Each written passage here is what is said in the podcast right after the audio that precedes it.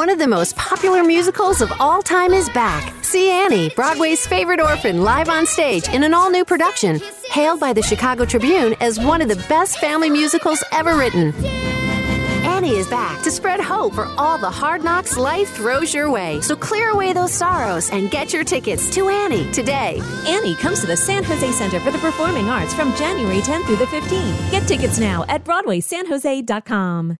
Hey, this is Stephen A. Smith from No Mercy. Festivals, football, flannels. Some say fall is their favorite time of year. And this fall, there are now updated COVID 19 booster shots designed to help protect against COVID 19 variants. If you've had your primary series, schedule an updated COVID 19 booster shot appointment as soon as you're eligible. And don't forget to enjoy the foliage, sponsored by Pfizer and BioNTech. We've got our take cannons loaded and ready. Ready. Absolutely dominant on deep routes. Absolutely dominant on short The routes. boys are back, baby. Excellent separation against man coverage. This is Reception Perception, the show. Yo, what's cracking, everybody? James Koh, Matt Harmon here with you. You're listening to Reception and Perception, the show. My guy Matt Harmon is a little under the weather today, but uh, how are you feeling overall, pal? Uh, I'm doing pretty good. Yeah, my wife definitely got me sick, so shout out to her. Thanks a lot for that. Um, perfect timing right before right before the holiday. You know, uh, in the middle of the NFL season, it's a good time to be coming down with something. But hey, listen. It's week 11, or we're heading out of week 11, going into week 12. Going into week Uh, 12. there's how crazy is that? No, no time for any excuses. You No, got to no play hurt. Nobody's 100%. you did it a couple weeks ago. Uh, I'm here now. It's all right. Nobody, nobody's here to listen to us complain. They're here to listen to the spicy takes and uh, and everything we, we've got to deliver today. Unlike Zach Wilson, my guy Matt Harmon is going to take responsibility. That's what's going to happen here. Oh today. no, yeah. oh my gosh, dude.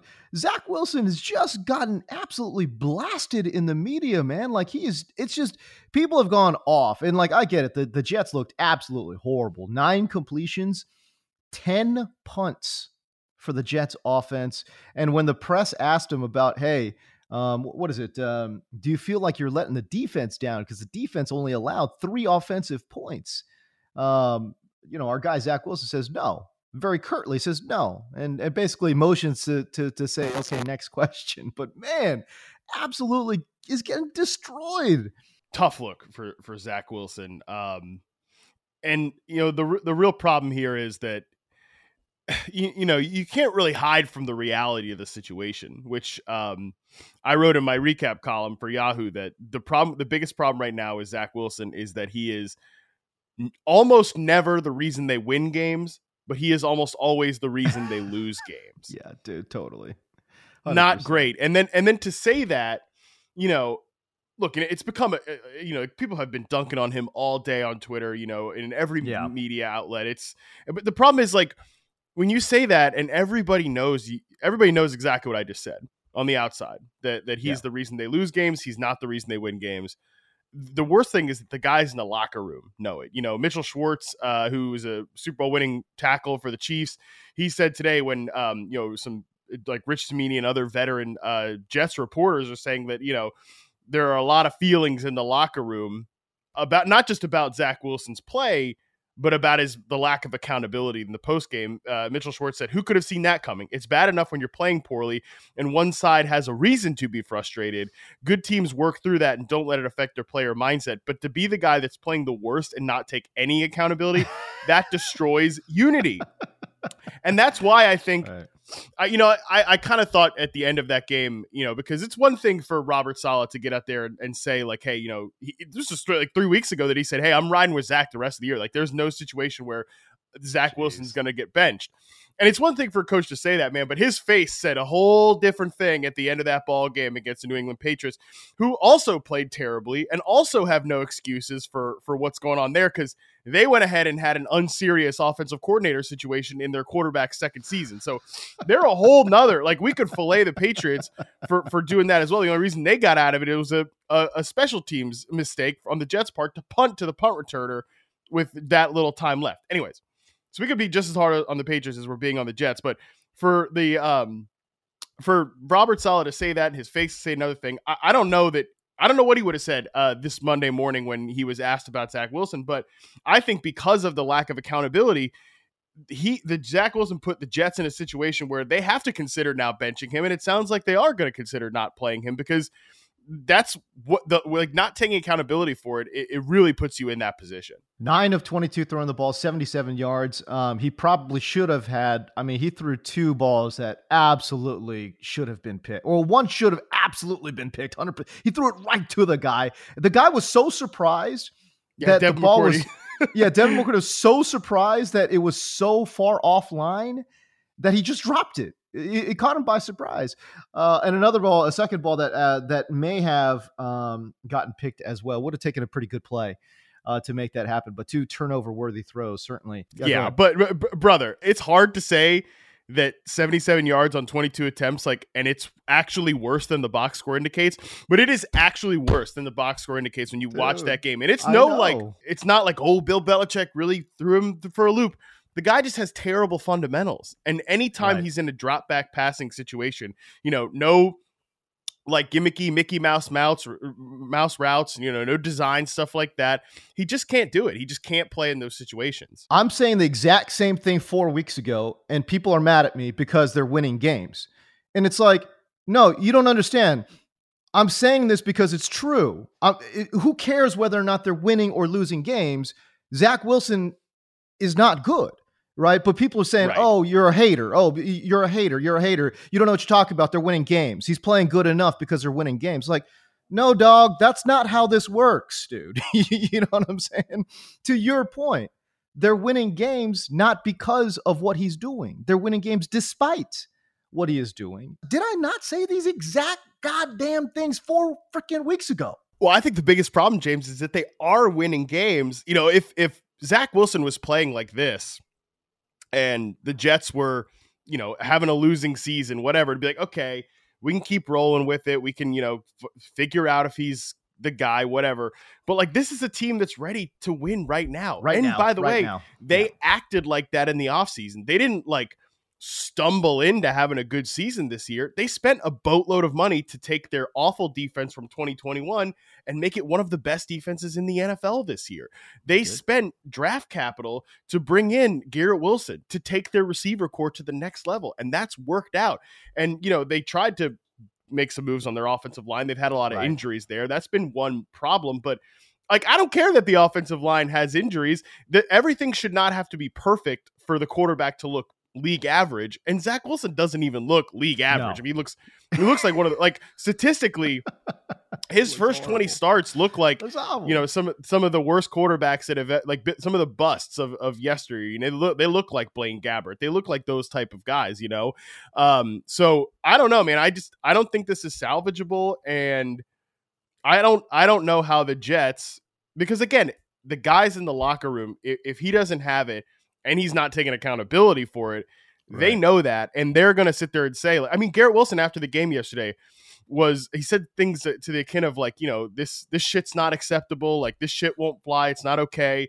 He was pissed about it, and you know, even said some things like, I hope people like people in the building start to wake up or something like That's that, right. you know. And it's like this is a rookie who's been the, your best offensive player besides Breece Hall, who also is a rookie, by the way, and like he's he's calling out the team like this because it's Yeah. he's right. I mean, he's 100% right. And Robert Saleh even said today he has no problems with what Garrett Wilson said because, again, he's correct.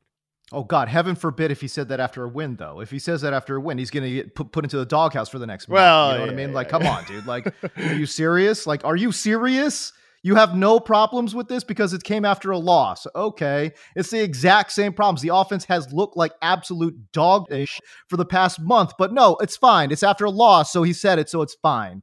Um, but yeah, no, listen, I thought I really came away impressed with um, with Garrett Wilson. Actually, the way he handled the loss and was talking to the media, really made himself available.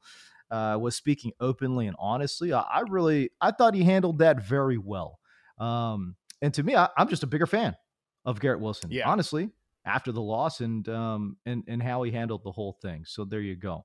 Um, so do you right. think do you think they turn to to Mike White? Do you think they turn to to Joe Flacco? I mean, Joe Flacco still has more touchdown passes on the season than Zach Wilson. He hasn't played since week Oh three. my God, jeez, is that right? Yeah, that's Oh correct. I believe he has five. He had five touchdowns those first three games. Zach Wilson has two touchdown passes, uh, or four touchdown passes since he has taken over. So Oh Um, my God, yeah. that is so bad. It's like, uh, and, and I know they recently made Mike so White bad. the number two quarterback, and they Yeah, made yeah, yeah, Joe. Flacco the third. guy. I don't, which I don't really know that that matters a ton, but I don't Who's know, man. guy- who's the guy that you, you think can keep this offense in like reasonable down and distance? Because that's that's really important, I think, for this team, right? Like they don't have they don't have a really good run game. Which one of these quarterbacks can keep them in reasonable down and distance? And I would actually contend, I actually do think it might be Mike White. Yeah, it might it might be. I mean, we saw some moments out of him last year. Uh and you know, this is the thing. This is a um Mike LaFleur obviously comes from that Shanahan tree. Like typically for quarterbacks, this is the easy button offense. You know, this is like well, okay, what's the ceiling? It was it's about all these guys like Jimmy G, even, you know, people still have those questions about Tua, whatever. Um, I I don't necessarily think they're they're valid like in the Jimmy G type way. But again, Jimmy G, perfect example. What's the ceiling of Jimmy G in this offense? I don't know, but the floor is still pretty high. That's usually what it is for guys in this type of offense. Like the floor is high. It's the ceiling that's the question. But with with with freaking Zach Wilson, this this the floor is so low. There's no floor to this offense, which is is crazy to say. But I, think that like a guy like Mike White, again, maybe you're talking about the floor is a little higher. Even with um, Joe Flacco, like the floor was higher. So uh, I don't know. I feel the only thing, the only reason that I think they might go back to Flacco over White is just again we've we've already seen Flacco start games this year. He had really good chemistry with a guy like Garrett Wilson, who's their best offensive player um, right now. Uh, uh, yeah, so I don't know. I, I think I think it, it's either one of those guys has a higher floor just because the offense is really well designed. That was crazy to me too. Somebody in, asked Robert Saleh like, "Are you have any thoughts of changing the play call?" It's like play call. Are you are you watching the games? Like they, this is a really well designed offense. It, it just the, the quarterback's just not playing well. That's right. Um, I don't know. I- I, going back to the early games, and it's been a while since we saw Flacco, but um, I thought Flacco actually sometimes put his team in jeopardy, if that makes any sense. You know, like so Yeah, more yeah, high high enough. high risk throws. Um, and, and again, I don't necessarily know if the deep look. Overall, you want a quarterback that can hit a deep shot, um, but at this point in their careers, too, it's like, can is Flacco good at throwing a deep ball? I know that's what he was his calling Yeah, card no, in his prime, really. but I don't think that's where he's you know making his hay right now, right? You know, the other thing too, by the way, you do have to factor in because of the offensive line. Hey, you got to factor in a little bit of mobility. Joe Flacco is an absolute statue back there. I think Mike White could give you a little bit of extra mobility too. So, you know, to, to be honest with you, I kind of think that Mike White is the guy. And given this defense and offensive structure and all the, the the playmakers that they got, I don't know, man. Like I think he can actually win a, quite a few ball games. Yeah, it's a good roster, and uh, again, that's the the problem that the Jets are facing right now is that it's not well, it's not a problem, right? I don't mean to say that like, oh, it's a problem that their team is good, but it's the reason they can't just go out there and, well, all right, let's keep figuring out with Zach, like Yeah, yeah, because yeah, yeah. this yeah, is yeah. a team that's that's ready to win right now, and like That's right. now they're out, they're out of an AFC playoff spot, you know, um, Right. and that's just like their roster's too good for that. Period. Can we talk about the Minnesota? Like, bro, what the hell happened? An absolute dumpster fire playing at home. Like, oh my God. I don't know if I've ever seen a team just go from the freaking penthouse to the basement this fast in one week. Are you kidding me? They got absolutely shelled by Dallas. yeah, they were on Kirk's ass right away. um, you know, Micah Parsons and Curse and the boys up front.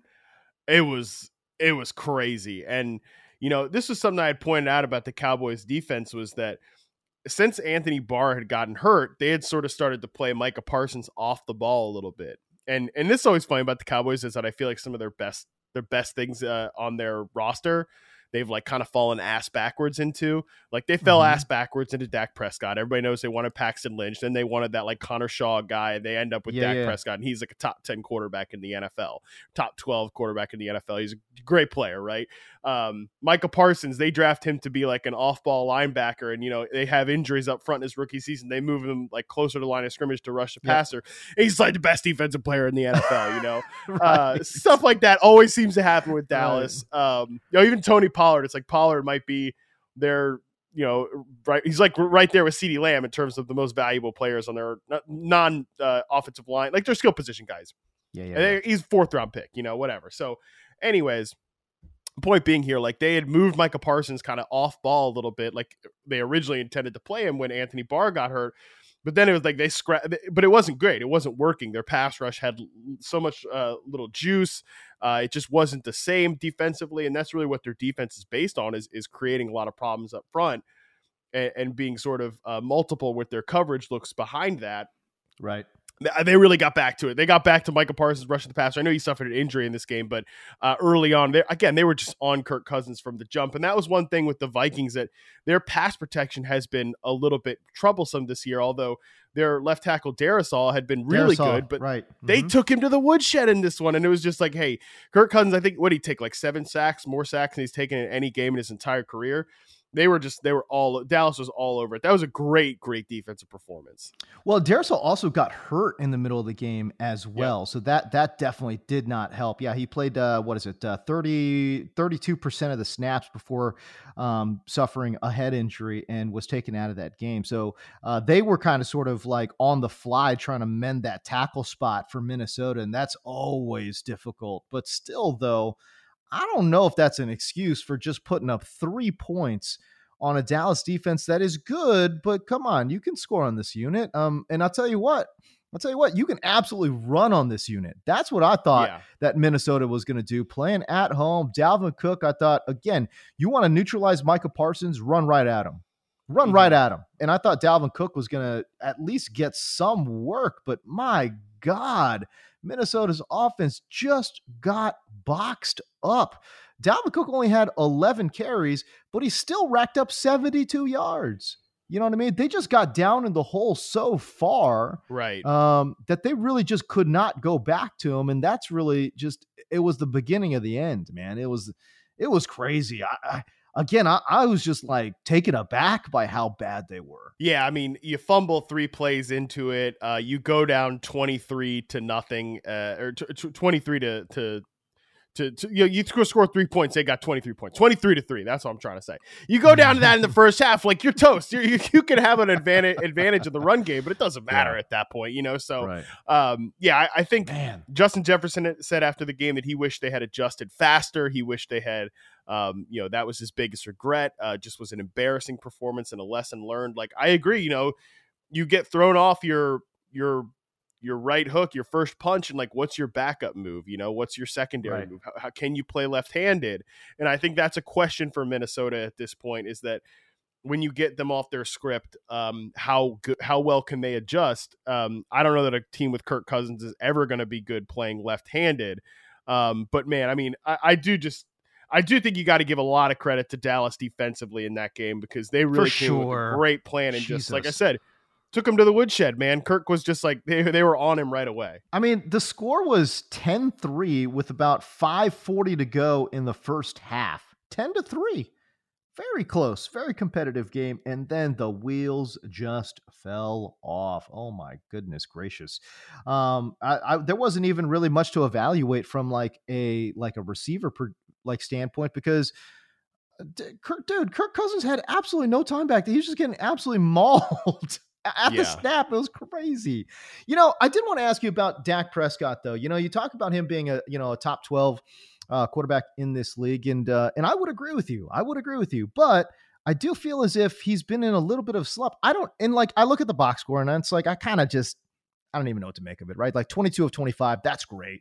Um, 276 yards, two touchdowns, 88% completion rate, you know, a 139 quarterback rating. You're saying, why would James be talking about Dak Prescott? And it's like, well, I don't necessarily know if he made again, I go back to the first half when it's competitive. I don't know if he made a lot of great throws.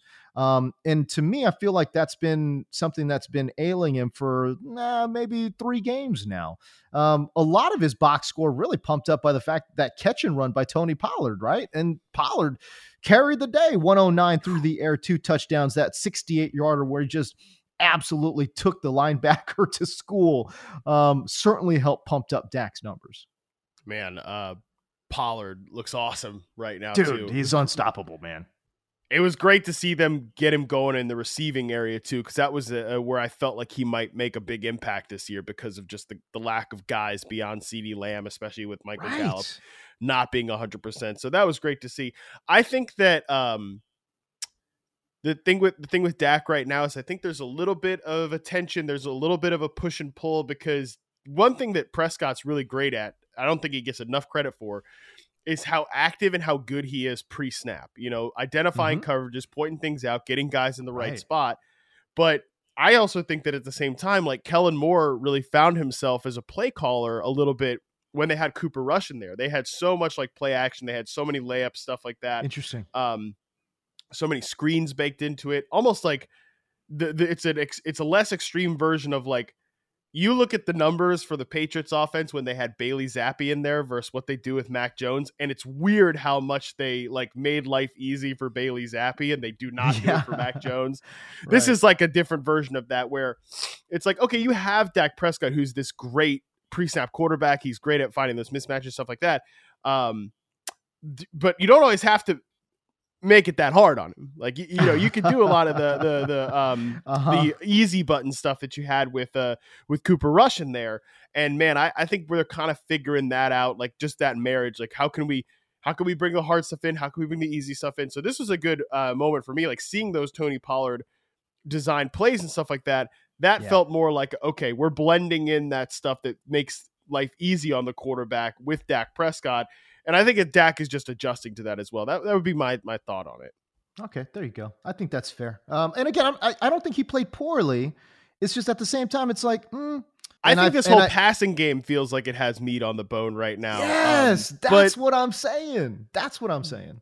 I think some of that is just like didn't we didn't we sort of expect that this is kind of what it was going to look like because there's just a real lack of a lack of dudes there. Again, it's like it's Mm-hmm. CeeDee Lamb and then you know they're they're playing Noah Brown a lot. And like shout out to Noah Brown. Yeah. He's had some real nice moments this year, but like For Noah sure. Brown's a guy who's been like a special teamer his entire career. I know. Um, so and you know, again, Michael Gallup is out there, but I don't think he looks like prime Michael Gallup because of Nah. course not. He tore his ACL in January. It's like November right now. So um, yeah, I, I think it's I think this Dallas offense is probably going to feel like that, and I think that's why they're one of the teams that really want to bring Odell Beckham in to bring somebody else into the picture.